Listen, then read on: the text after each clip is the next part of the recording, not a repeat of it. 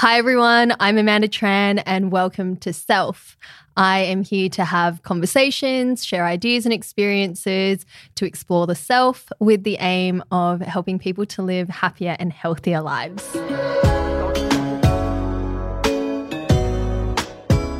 Today, joining me is a dear friend of mine, Michael Nguyen. Michael, welcome to Self. It's so good to be here with you. Thanks. Um, so, Michael is an English teacher based out of Perth, and we've been friends for 17 years, I want to say. Pretty much, yeah. Since Yeah. we were teenagers. Yeah. And I've invited you here today because we've both been on quite an interesting journey over the last couple of years.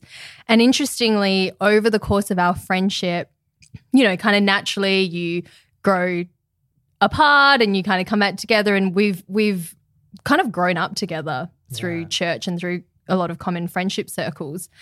And we caught up earlier in the year and just found that hey, we've been on this same journey of exploration, like of exploring Yeah. ourselves and through some very similar circumstances.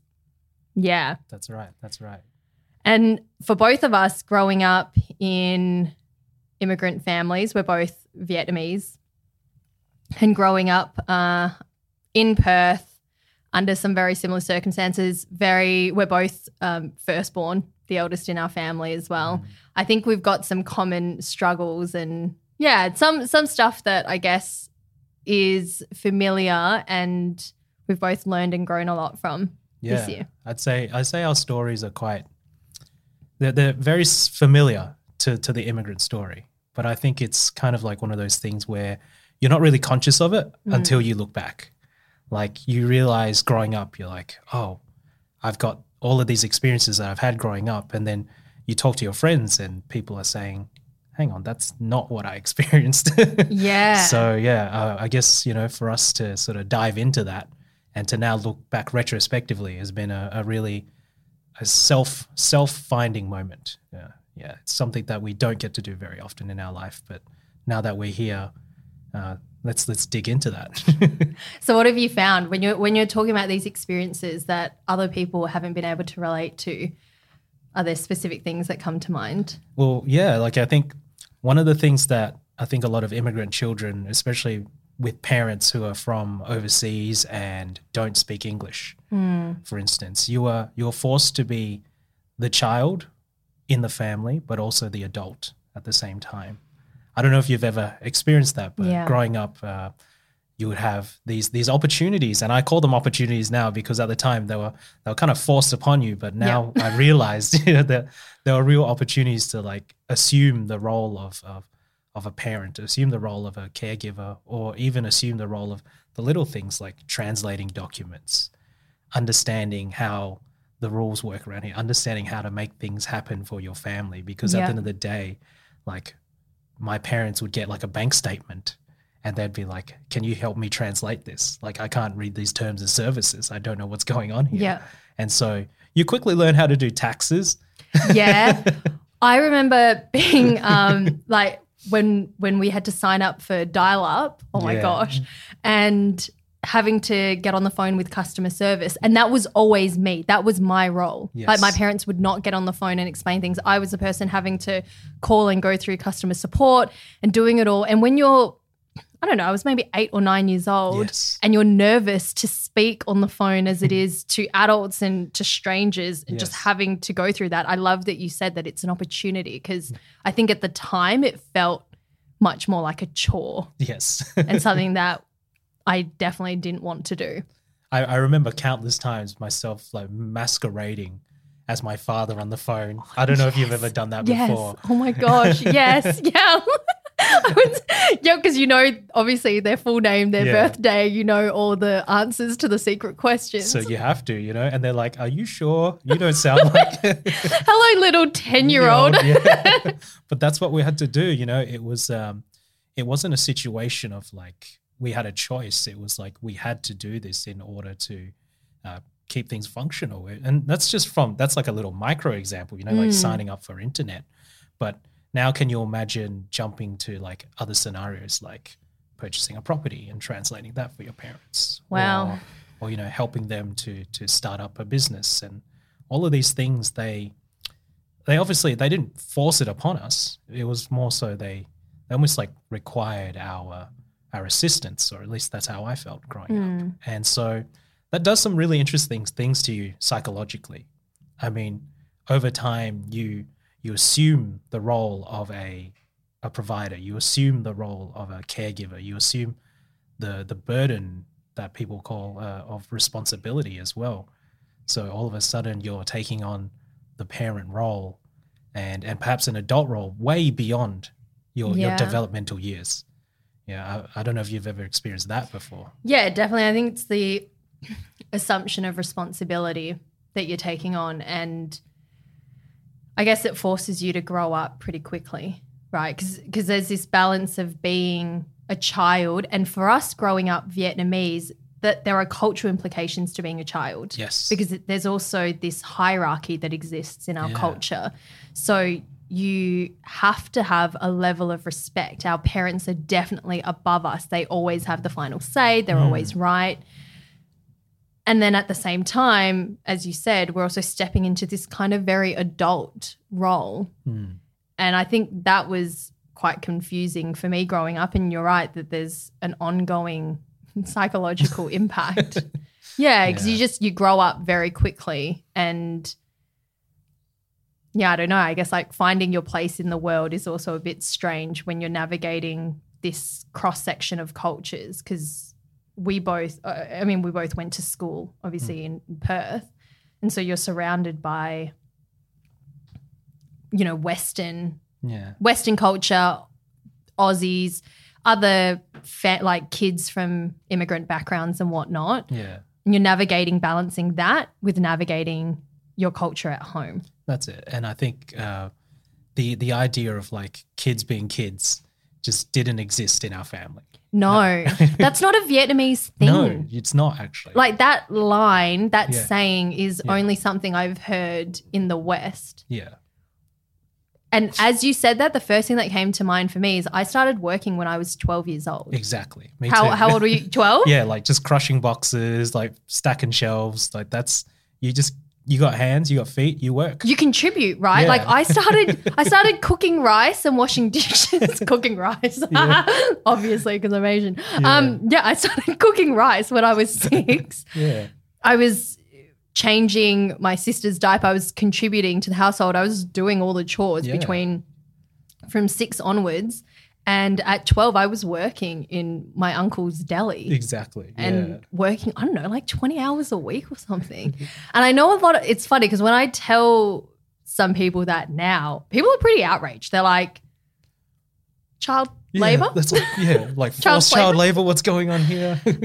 And I'm, look, a part of me is like, yeah, probably could have given been given more of an opportunity to be a kid and at the same time i'm actually really grateful for it oh, because Oh, yeah. it has been a great proponent towards my work ethic yeah. you know, and I'm I don't look at any job that's below me whatsoever. And I think that comes from the immigrant story, which is you do whatever you have to do. You hustle, you work hard, and you make something of yourself, whatever that looks like. Like there's there doesn't have to be a barrier. And if there is one, you navigate your way around it mm-hmm. and you make something. And I, I love that about the immigrant Vietnamese story. Because I think most Vietnamese families, at least for sure in our circles, like you you can see how families have risen out of that. Definitely. And it, it was about rising. Like, I don't think for my family, it wasn't about, we weren't in this mindset of thriving at the time.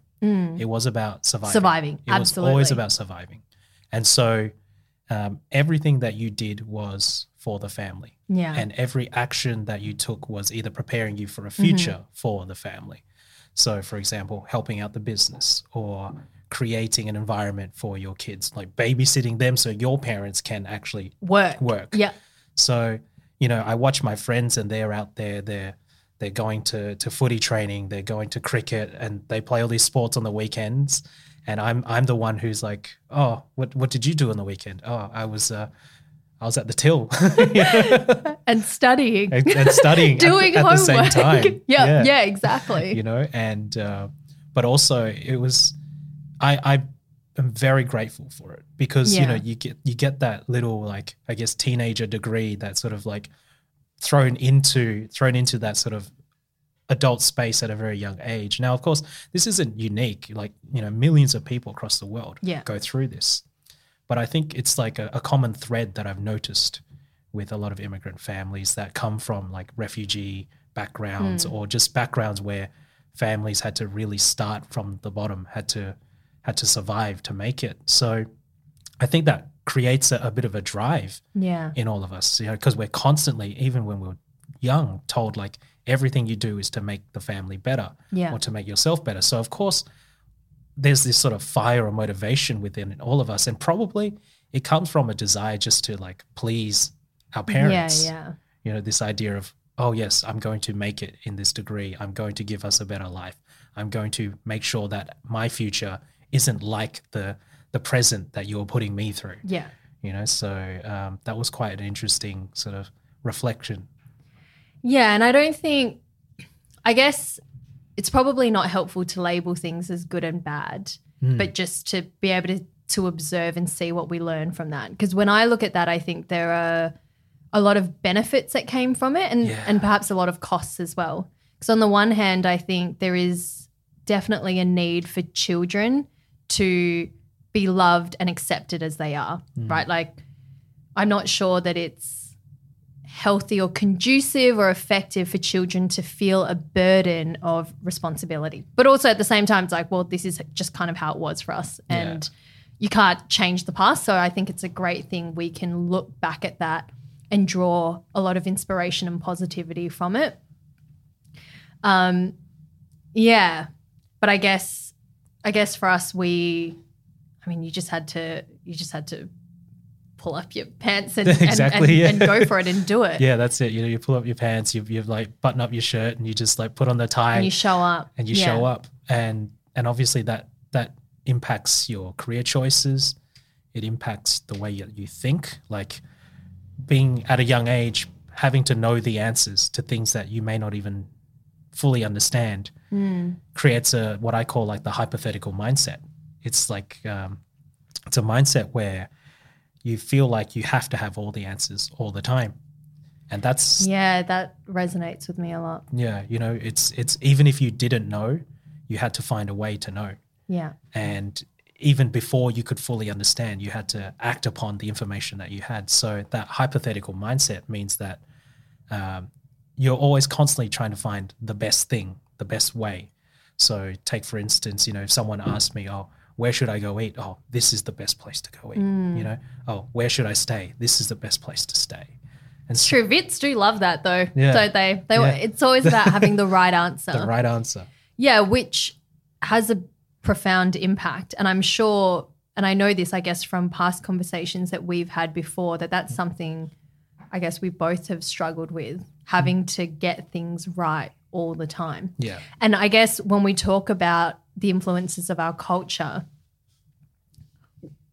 what's really special is that we get to observe and choose what works well for us Yeah. in have you heard like the term third culture kid? Yes, of course. yeah, so that's what we are right this third culture because we have our western culture that we've Yeah. grown up in the in the environment around us and we have our Vietnamese background, our culture that we grew up with at Mm. home, and then we end up as this third culture kid with an amalgamation of both. Yeah. And something beautiful there is that we have space to choose because there's a lot that I value about our Vietnamese culture. Yes. There's a lot that I don't.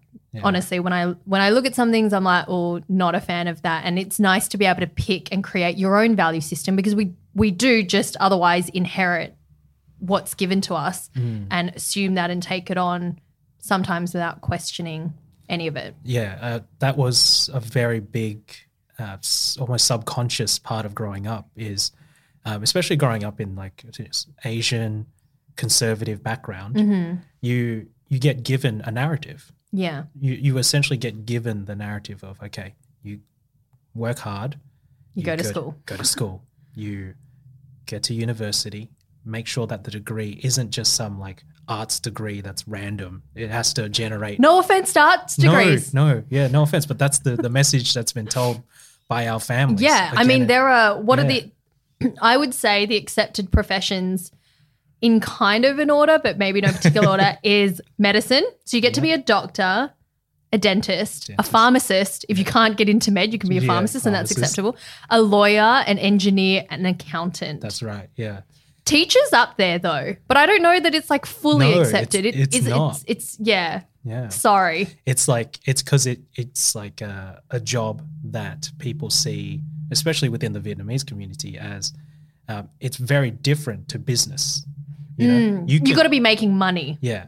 You know, you can be a lawyer and own your law firm. You can be a Yes. doctor and have a de- like a doctor's clinic. Yes. You know, you can Yeah. be an engineer and be a make a company. You Mm. can't be a teacher and and and own a school. You know, like especially if you work for government. right. So it's a you know, there's always that mindset of like the step you take needs to be one step to something bigger. yes. You know, and and so we end up being uh, well, at least for me, end up being like a walking contradiction. Uh, you know, because of course we want to do these things, but uh, our our own personal choices don't quite fit into that narrative. No, and there's not often space that's given to exploring your own desires. Like the idea of pursuing passion Mm. is very foreign and is not encouraged in the Vietnamese community, right? Like Yeah. that's that's seen often as a waste of time. That's a hobby. If you've if you've got something you're passionate about, that's a hobby. Yeah, you don't go and pursue that as a career. And what you were just saying earlier about having to have all the answers to get things right, I think there's a part of our culture where we are just handed this this system and this block. yeah. Here's the answer. Mhm. Here's the answer, and you're expected to live this kind of life, which means the moment you deviate from it, Hmm. you're often seen as a failure or a disappointment. That's right. And I guess for us, where we've deviated in some way, which we can we can kind of touch base Yeah, on. Let's dive into it. yeah. Um, because when we're talking about that system that you're handed, Mm. we were saying you go, you know, you contribute to the family. We've got a great collective mindset in the Vietnamese community. And I do love that Yes. because you're not just contributing to your own individual growth. It's not just about you, it's about the community. You know, we Hmm. we collectively contribute to all build each other up, which is a Yeah. great thing. Um, but you work hard, you study hard, you go to uni, you make something of yourself, and you graduate from one of these six degrees that's allowed.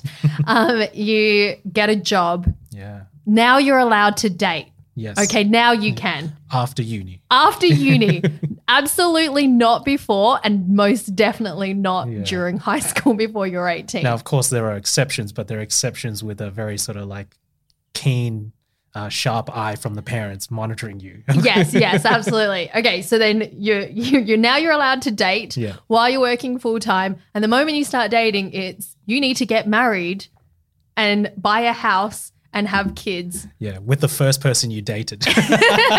Only date one person and then lock it down, and that's it, and, and your life is set. yeah. And it's this desire for safety and for security that our parents didn't have. Like that's where That's you know it doesn't come from a bad place at all. It doesn't. It's not coming from a place of wanting to. Um, It's not yeah, control. No. yeah, I mean, it doesn't. I don't think it's intentional. Yeah. it's not intentional control. I think it comes out in that way often Yes. because you're not really given freedom to Yeah. decide otherwise. But it comes from this desire to this desire for us to have security and safety, which they didn't have because of the war. Mm. Having to flee your home country and come to another, you know, jump on boats, end up in detention centers in random countries, Yeah. navigating all of this to land in a country where you don't speak the language, where you have no money, no assets, you are starting completely from zero. I understand why the priority there is safety and security. Yes. And the, the priority for your children is absolutely to be better, to have more, and to have that safety and security that you didn't have. So that's where it comes from. Hmm.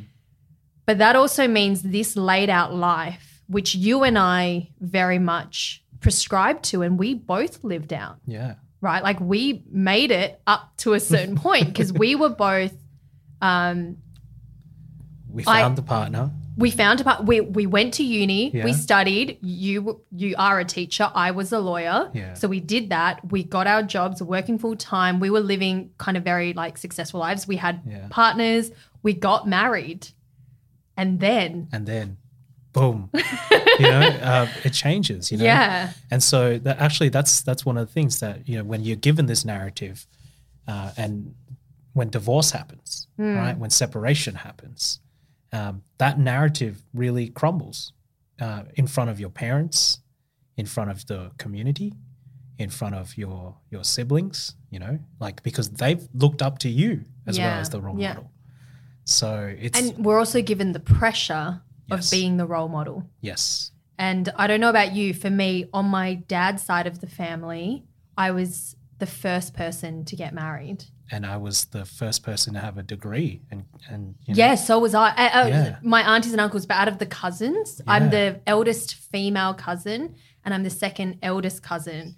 I remember getting phone calls in year 12 being like, you need to get the highest score possible because all your cousins are, are going to look to you Yes. and you are setting the example. yeah, And then, but you feel that through, like, that has a rippling effect through Mm. all aspects of your decision making and absolutely in relationships. Like, yeah, you being the eldest, me being the eldest in our immediate families, we were both also first to get married. Mm, that's right.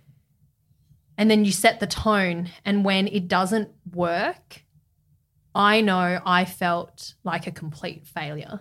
Oh, definitely. At that moment, it's like um, you don't just lose the relationship; you lose the narrative, and I think that's the the bigger heartbreak. That The whole worldview that's attached to it, Yeah. the meaning. the meaning, the uh, the intention, Yeah. but also the the entire future that you'd set out for yourself. Because going back to that hypothetical mindset, Mhm. you had to have the answers, Yeah. and you've realized like this was not the answer. This was not like what I'm experiencing right now is not what I thought it was be. It's not how it was supposed to be. Yeah, and so it's you know obviously the the opposite to the hypothetical mindset is something that um, you get this slap in the face. You get this slap in the face moment, and it kind of wakes you up. And I think it's a beautiful slap in the face moment because if we were going through life, as it were, with these sort of gentle, like I guess taps on the on the head to go this direction, that direction, I don't think we would have ever taken it. I don't think we would have ever woken up from it. So the the slap in the face moment uh, introduced into my life through through I guess um, Was it through the separation? Yeah. Was that the moment for you? yeah Right. it was um, made me realize that this entire narrative and the entire way of my thinking was just a pattern that was given to me Yeah. and now I have an opportunity to create something new. Now I have an opportunity to live, think, feel, um, act, be as as the person that I want to be. Yeah. That was like a huge moment for me. It was like as if I had been set free from the the paradigms of old. Mm. Yeah, I don't know how how do you feel about that? Yeah. The, I guess for me, part of the journey started when I started traveling first because I had this set of beliefs, this set of values, like you, that had been mm. handed down. We are often taught what to think, not mm. how to think, is what I like to say. Yeah. And there was always this like inner rebel in me that questioned everything and I wasn't allowed to question things. I would get shut down when I when I questioned the why on you know, why do I have to do this? Why do I have to Yeah. believe this? You know, why this? and often it was just the answer was because that's how it is. And when I started traveling and having great conversations with people from all around the world and other travelers, I think that's when my mind was given the freedom to start thinking and exploring and questioning. Mm. When the separation happened for me, I what does I guess there was a big dissolution of a certain narrative because before that, even though I was doing and living a life that was quite different, you know, being a traveler and whatnot, there was still one key thing that was linking me back in, and that was we were still married. We still, you know, that there was that core safety and security in my husband at the time. Mm. Breaking away from that was extremely isolating and it yeah it dissolved everything and i remember thinking i don't i've never felt like this much of a failure in my life. And i and it felt so lonely. And the other layer to that which we haven't gone into is um, we both come from christian backgrounds as well. So there's the whole spiritual side of things that we we it's like the weight of culture, it's the weight of self and parents, and then it's the, also the weight of I guess the ideology that we grew up with. yeah. Yeah. And for you, you can tell me if I'm wrong here, but I'm I'm pretty sure it's the same for both of us. Is we obviously looked at marriage as this is a this is it for life. Like this is one person that I'm choosing for life, and absolutely that was my intention. Uh, and to to then not end up there, to end up separating. I mean, that rocks. Every, you know, as you Yeah. said, if you've got these three pillars that make up your identity and that dissolves, what's left? Yeah, exactly it. You know, and I, I, I kind of have this image in my head that I was in this sort of stadium and all the lights just like turned off, like boom. Oh, And now dark. yeah, it's it's dark. Literally. Yeah, it's literally Yeah. dark, you know, and and you just now you're sitting there, you're like feeling around in the darkness. And you know there's like a light switch somewhere, you know that there's an exit somewhere, but everything has just been turned off for you. Mm. So, you know, a part of me is is for the past year going in the dark, blindly looking around, but knowing, knowing, and I guess at the end of the day, realizing that perhaps the the light that you need to get out of there wasn't the one that's been shone upon you, but it's like it's in you, like it's something that you can pull out. Like you've got your own light with you. So um, that's that's us finding our own way you know, Mm. because we've been given all of these sort of details and, and shown the way the whole time. Like it's all been fully lit for us. But once it's all taken away, now Yeah. you have to find it yourself. which is a beautiful thing. You know, when we talk about opportunity, I think that's it's an incredible gift that comes out of something very painful to be able to explore who you are as an individual and no longer have to just take this set that's been handed to you and then you get to question and you get to explore I guess what life means, what identity means, what you believe, what you what you want to believe, how you want to live your life. Yeah. I think I think for us, or at least uh, for myself, the slap in the face moment made me start to think antithetically. So that's the, you know the opposite to hypothetical thinking is, is Okay. antithetical thinking. So having this sort of antithetical mindset, because everything that we know is our hypo. Okay. Right. Um, everything that we get given to us that's unfamiliar, that's new, that's different is our anti. You know, it's that antithetical mindset that I've started to adopt in my life. Can you give me an example? So take for instance, you know, if uh, if you choose the exact same meal every single day, then your experience of life will be the exact same four meals. Okay. So that's just a very simple one. You know, why why do we have these sort of patterns and habits that we return to? What is the merit of exploring another option? What is mm. the merit of creating a, a different, maybe a different time of eating, a different place of eating, a different way of eating?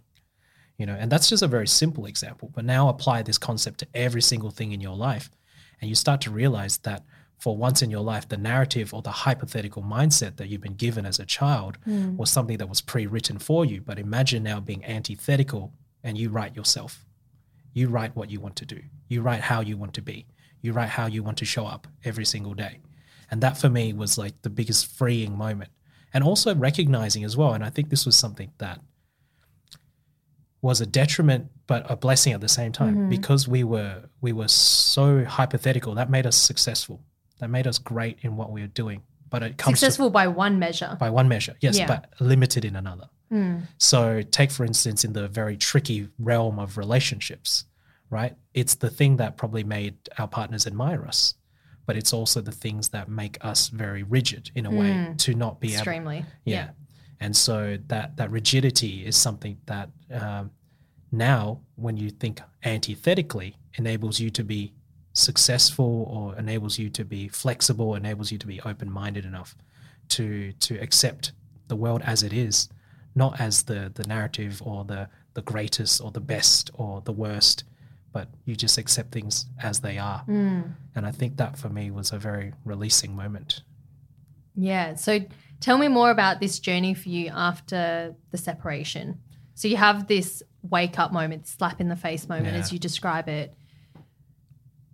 And then if if you experience what I experienced, there's a period where I felt very lonely and very low because there was a lot of fear, there was a lot of unknown. You're breaking out of this narrative hmm. for the first time. That's right. What was that period like for you? So there's there's something called the paradox of change. Mm-hmm. And the paradox of change is that the the bigger the change you have in your life, or the bigger change that's been put onto your life, the the deeper and harder your mind, your body will try to cling back to the past narrative. Yeah. Uh, so It's looking for safety when there's looking.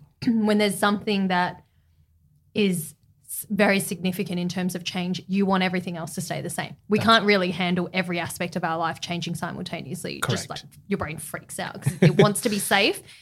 It wants the known. That's right. Yeah. So, you know, when we're when we're operating in this sort of unknown space, of course, it's trying to claw back to the old paradigms. It's the way that we think. It's the like if you think if you think that there is a correlation between, you know, our thoughts and our feelings and our actions and our identity, then uh, all of that is what we have as familiar to us. So we're reaching back to our familiar.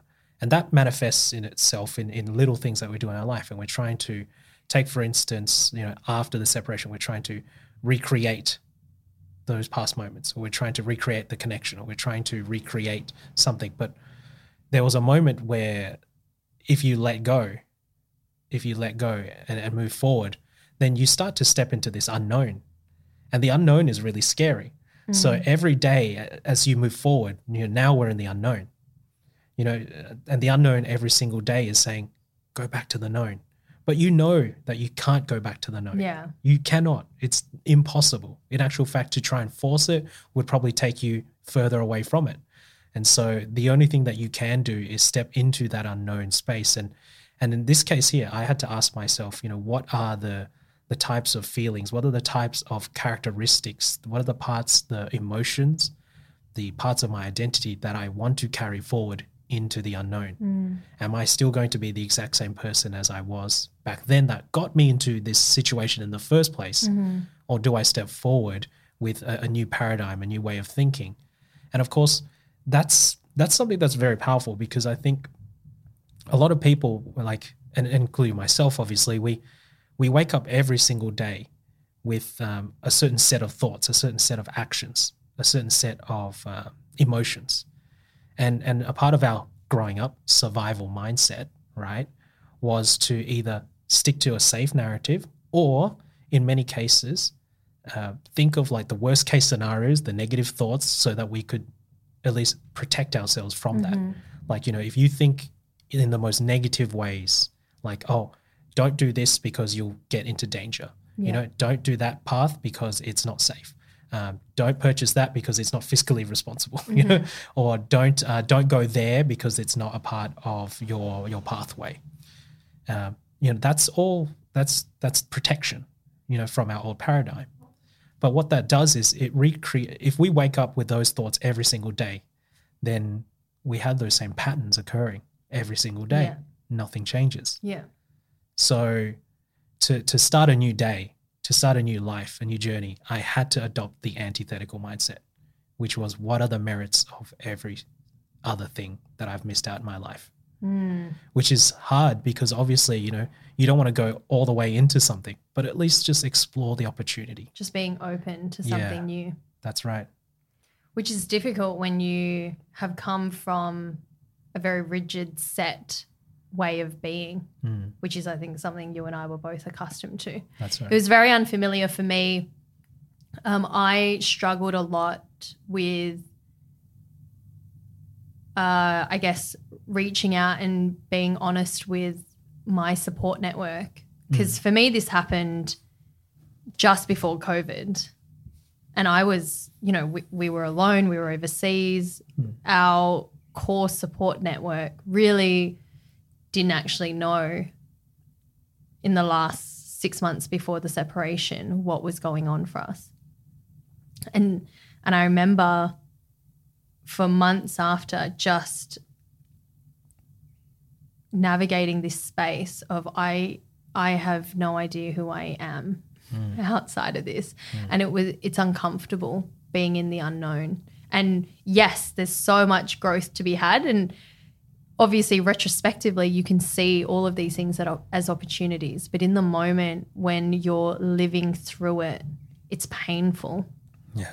Yeah, it's a lonely and a very painful space. And the only thing you can do, because what I felt was just life unraveling and having no control over anything, mm. which is kind of the opposite of what we're accustomed, the way that in which we're accustomed to living. Because, yeah. As we said, you're given this set of beliefs. There's a lot of control involved. You know, you work hard so that you achieve. It's a lot of what you're able to do. And in this moment, I remember for those few months going, like, what is life anymore? like everything's just gone to shit. And not having control over anything, not feeling like feeling incredibly alone through it all, and then taking that as an opportunity to go, okay, well, what do I have control over? And it's me. It's like my response yes. to this. Yeah. How am I going to learn and how am I going to grow from this? Yes. And I guess when you hit any form of rock bottom, perhaps that is the only glimpse of light and hope that you can cling on to, which is I still have power and autonomy and control over me. Yeah. Even if all these circumstances, no matter what's going on, whether it's not about fault or anything, it's just this is this is life as it is and we have to accept it. But in that acceptance, it's what can I do? How do I come out of this? There's so many. Uh, I mean, just just hearing that there's so much that I got from that.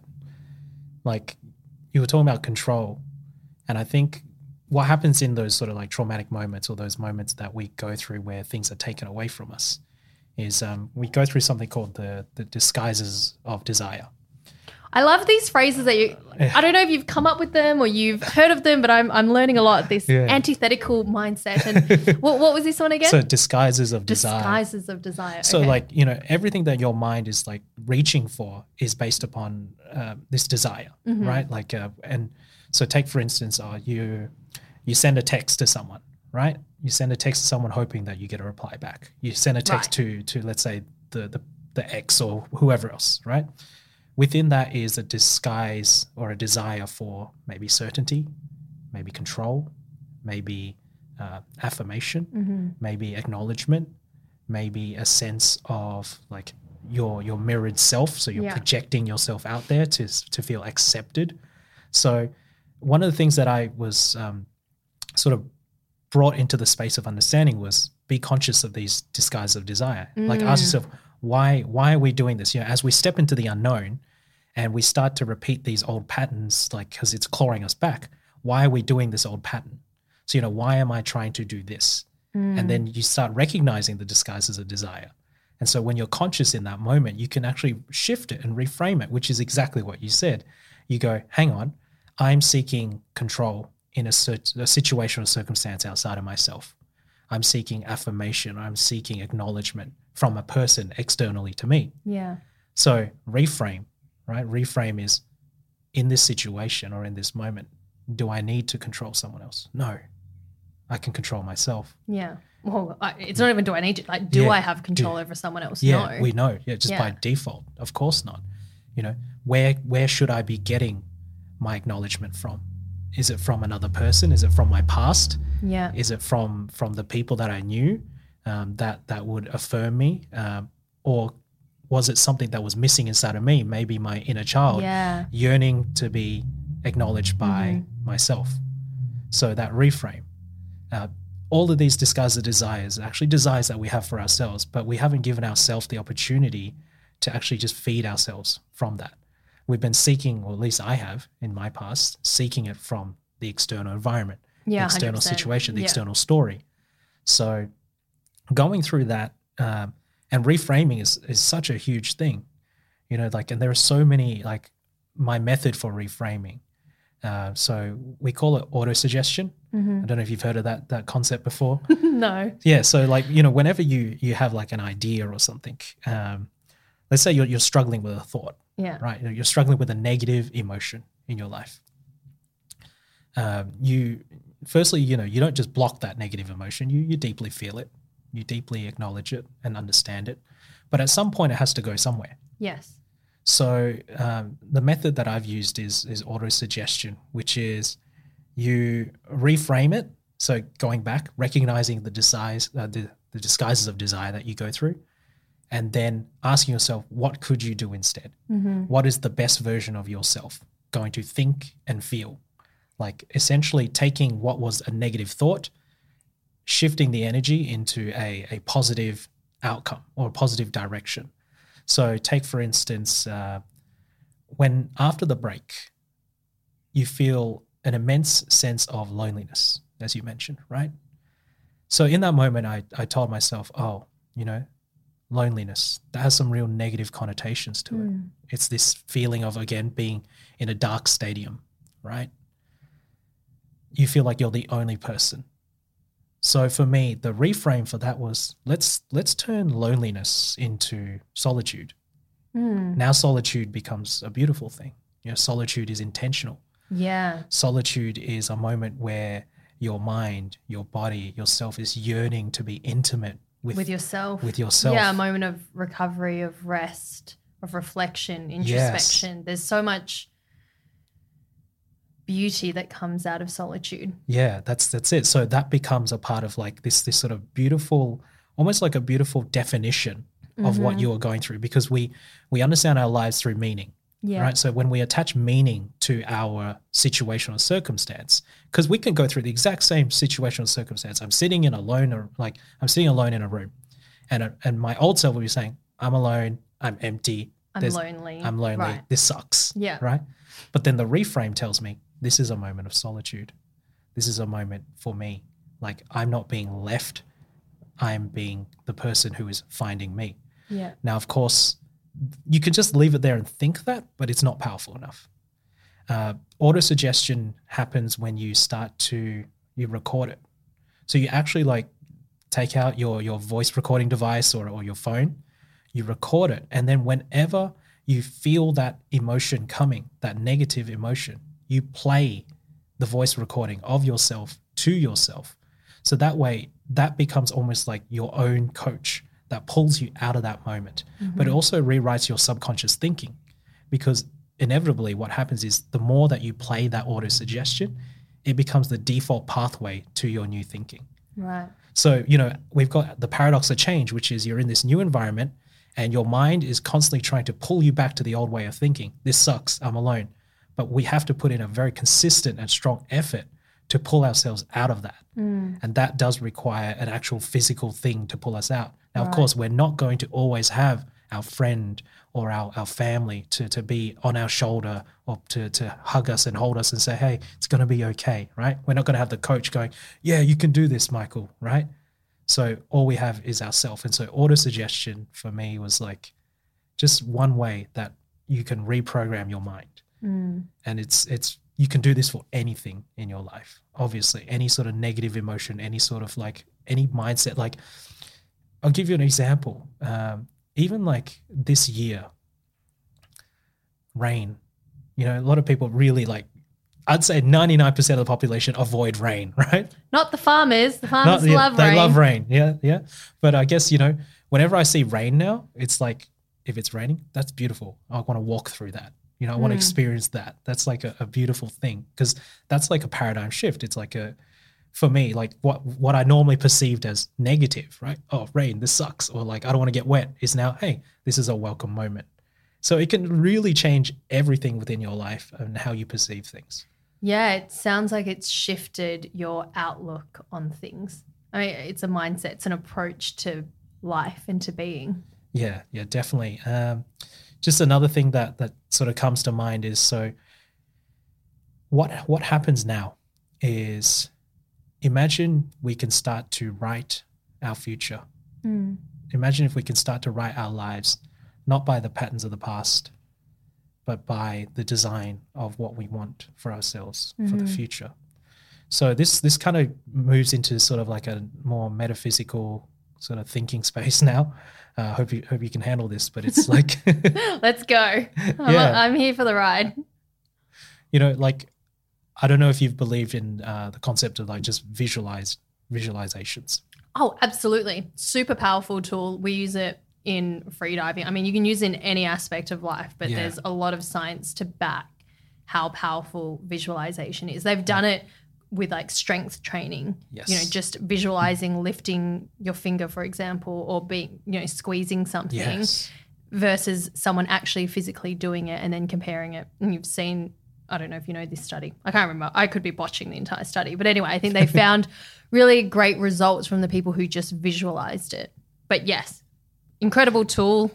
I'm all for it. Yeah. So like there are visualization is for me at least.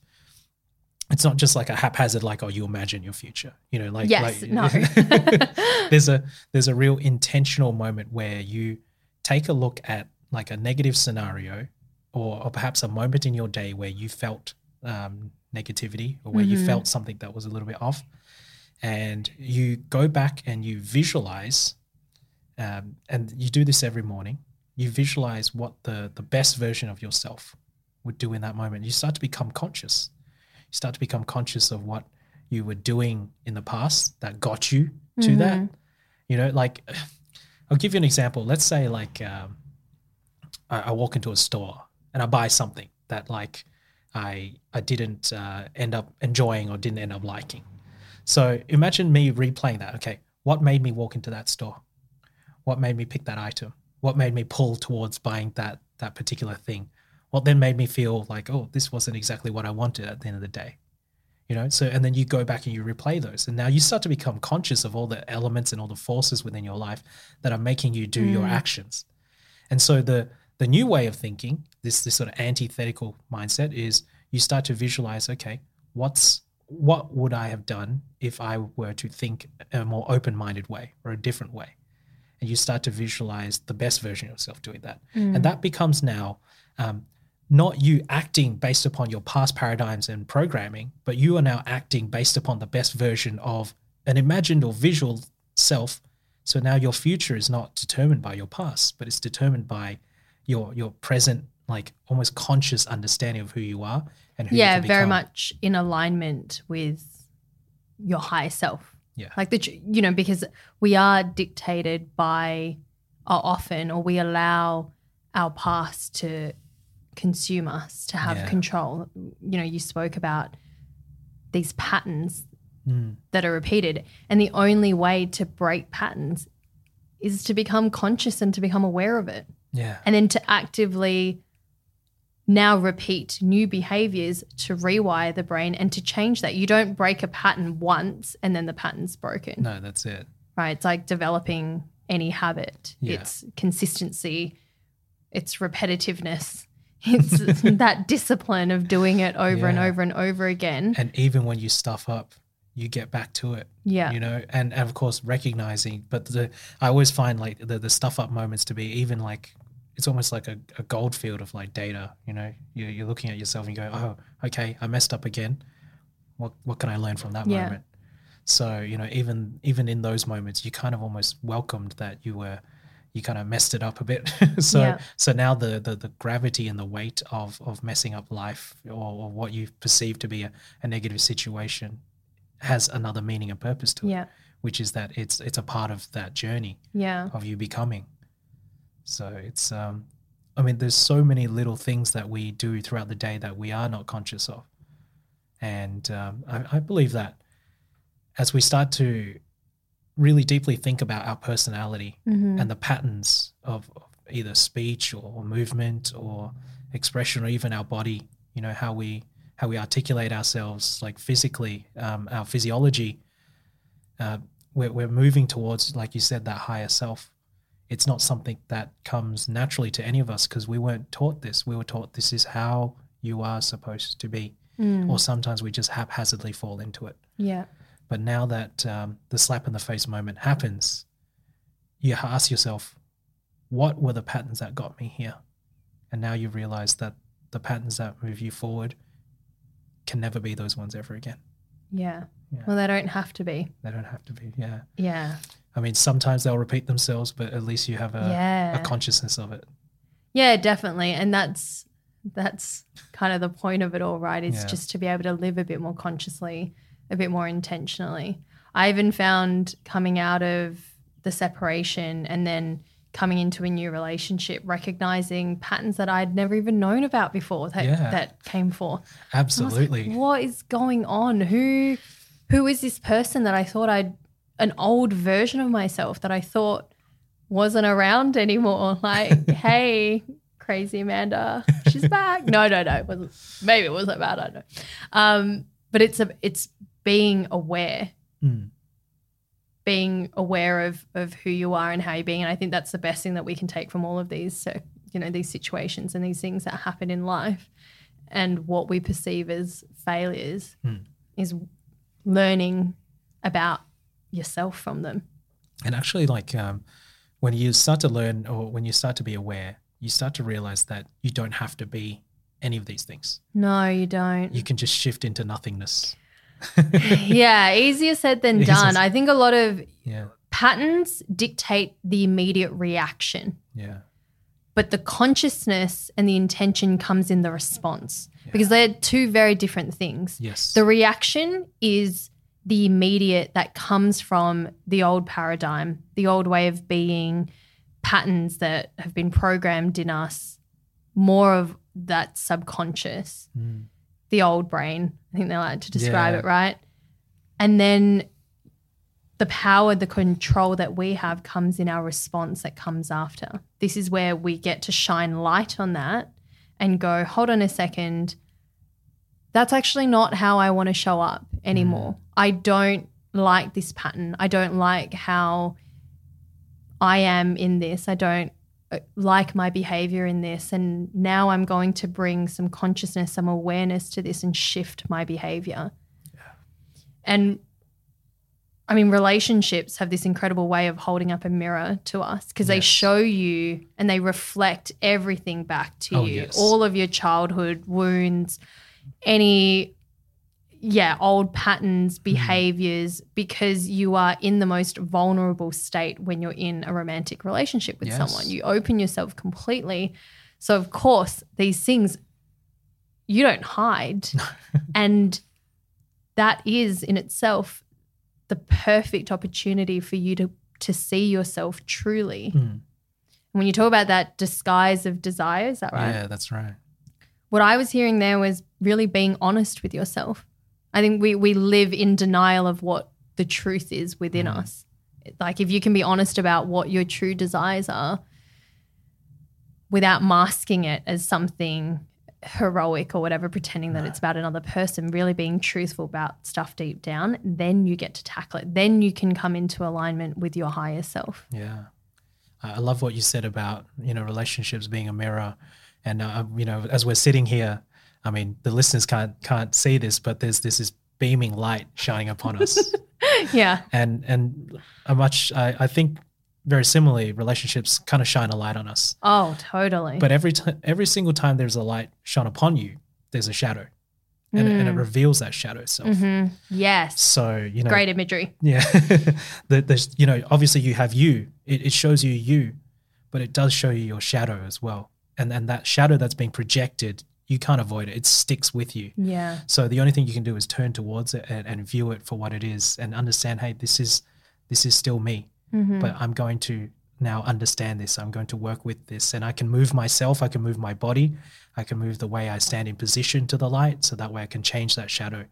So um, some of the things like that have been revealed to me is I don't know if you understand like attachment styles. Yeah. Yeah. big time, right? So I mean, there's just the basic attachment styles. Is you've got your sort of anxious attachment style, secure, Avoidant. avoidant, and then in the middle there's that secure. Mm. So you know, I started to realize that within different relationships and different dynamics, I had different attachment styles. Mhm. But the the predominant pattern that existed within those was the anxious attachment Yeah. style. Yeah. Me too. Now that light shining upon me kind of revealed that. Mm.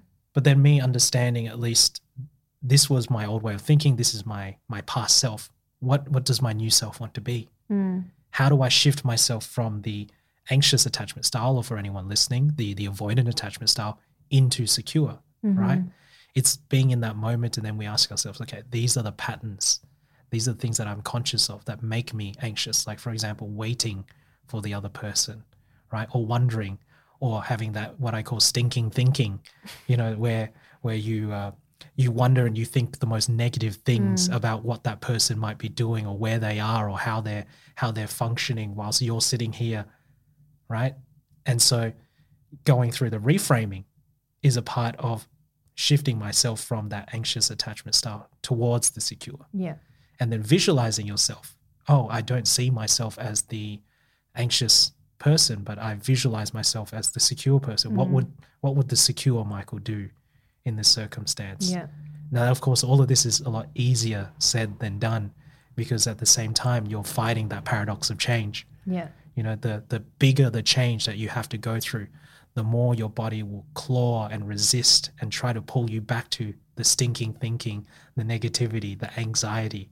Yeah. So it is it's this constant battle, but that I would have never been able to go through that transition or change without recognizing the light that would expose that shadow. you know, Yeah, would- would show that shadow. Yeah.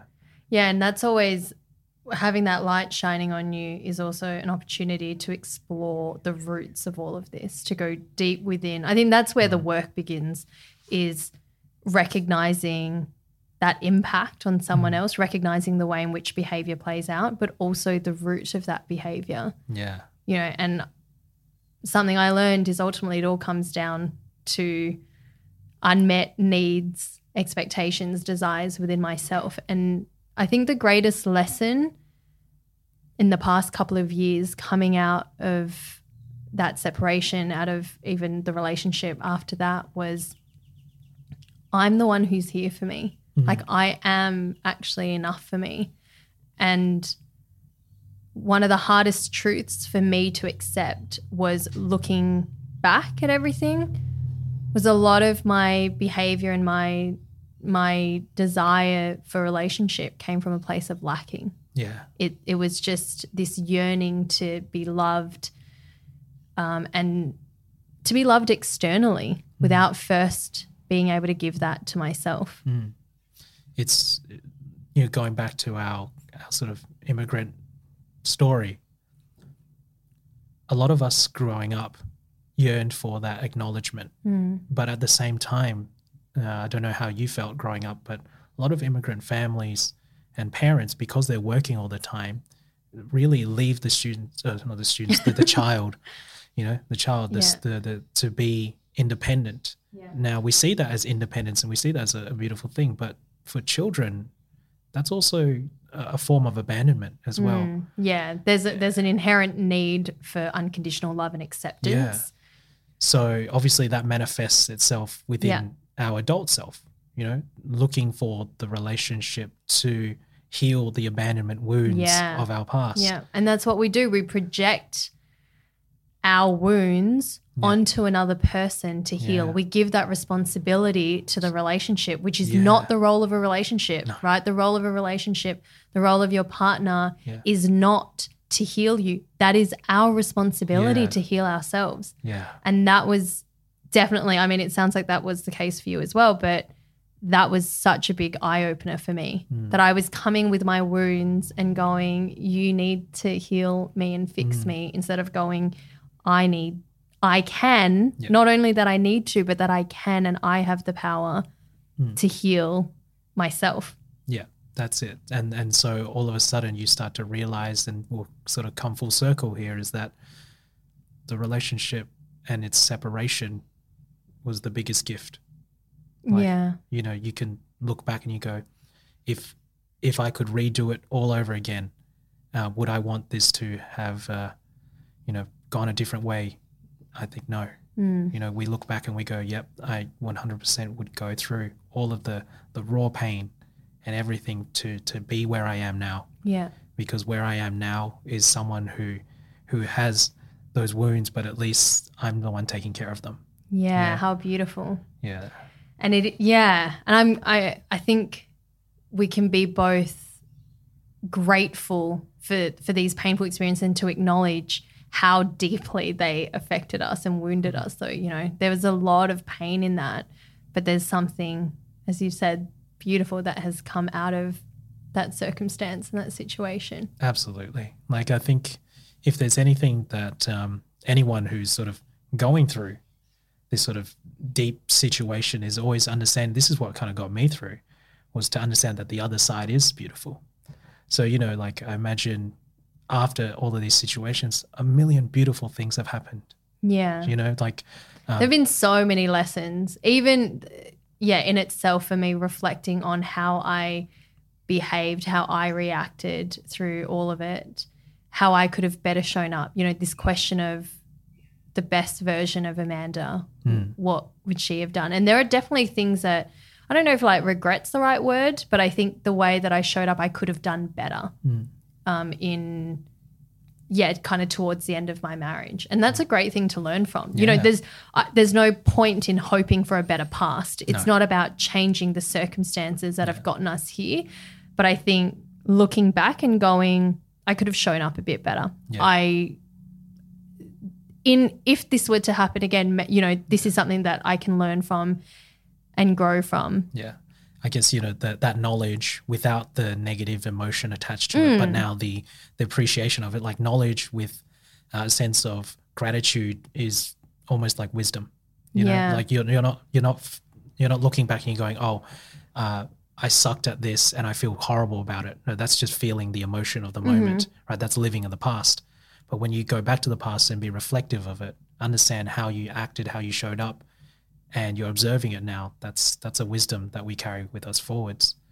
Um, it's it's the greatest lesson that we can have is is looking at that and realizing that how we move going forward, mm-hmm. like these future relationships, the people that we bring into our lives and everything else, at least they're getting the better version of us. Like, yeah. like um, also that we get the better version yeah, of us. Yeah, that's it. Yeah, I love that. I love that. I mean, if if there is anything else at the end of the day, we have the best version of ourselves day by day. To be with. Yeah. yeah. Oh. Love it. Love it. That's beautiful. Thanks, Michael. It's all right. I mean, I think that's a great place to to end our chat today. Yeah, I'm really pleasure. I'm really grateful that you were willing to share your journey and mm. there's so much value in it and i'm deeply grateful for our friendship as well and i'm so glad that this year we've been able to reconnect and even though it was bonding over something that was quite painful for both of us that us i guess on our journeys we've been able to support each other so mm. thank you for being in my life as well oh thank you no thank you for being here and obviously uh, making making all of this more than just crap that we go through in life. It's it's there's there's a greater meaning to all of this, and yeah, I hope so. There definitely is, and yeah. and obviously what what we do is uh, is just one more lesson every single day. So let's let's keep doing it. yeah, and living with the best versions of ourselves, happy and healthier lives. That's what it's about. I love it. Love it. Thank you. Thank, thank you, you so much, Michael. Um, thank you everyone for tuning in. I release episodes every Thursday. You can follow the podcast on Instagram at self double underscore podcast. And you can follow me at Amanda Letran. That's L E T R A N. Thank you to Michael again. Thank you guys so much for watching or for listening. I will see you next Thursday. Bye.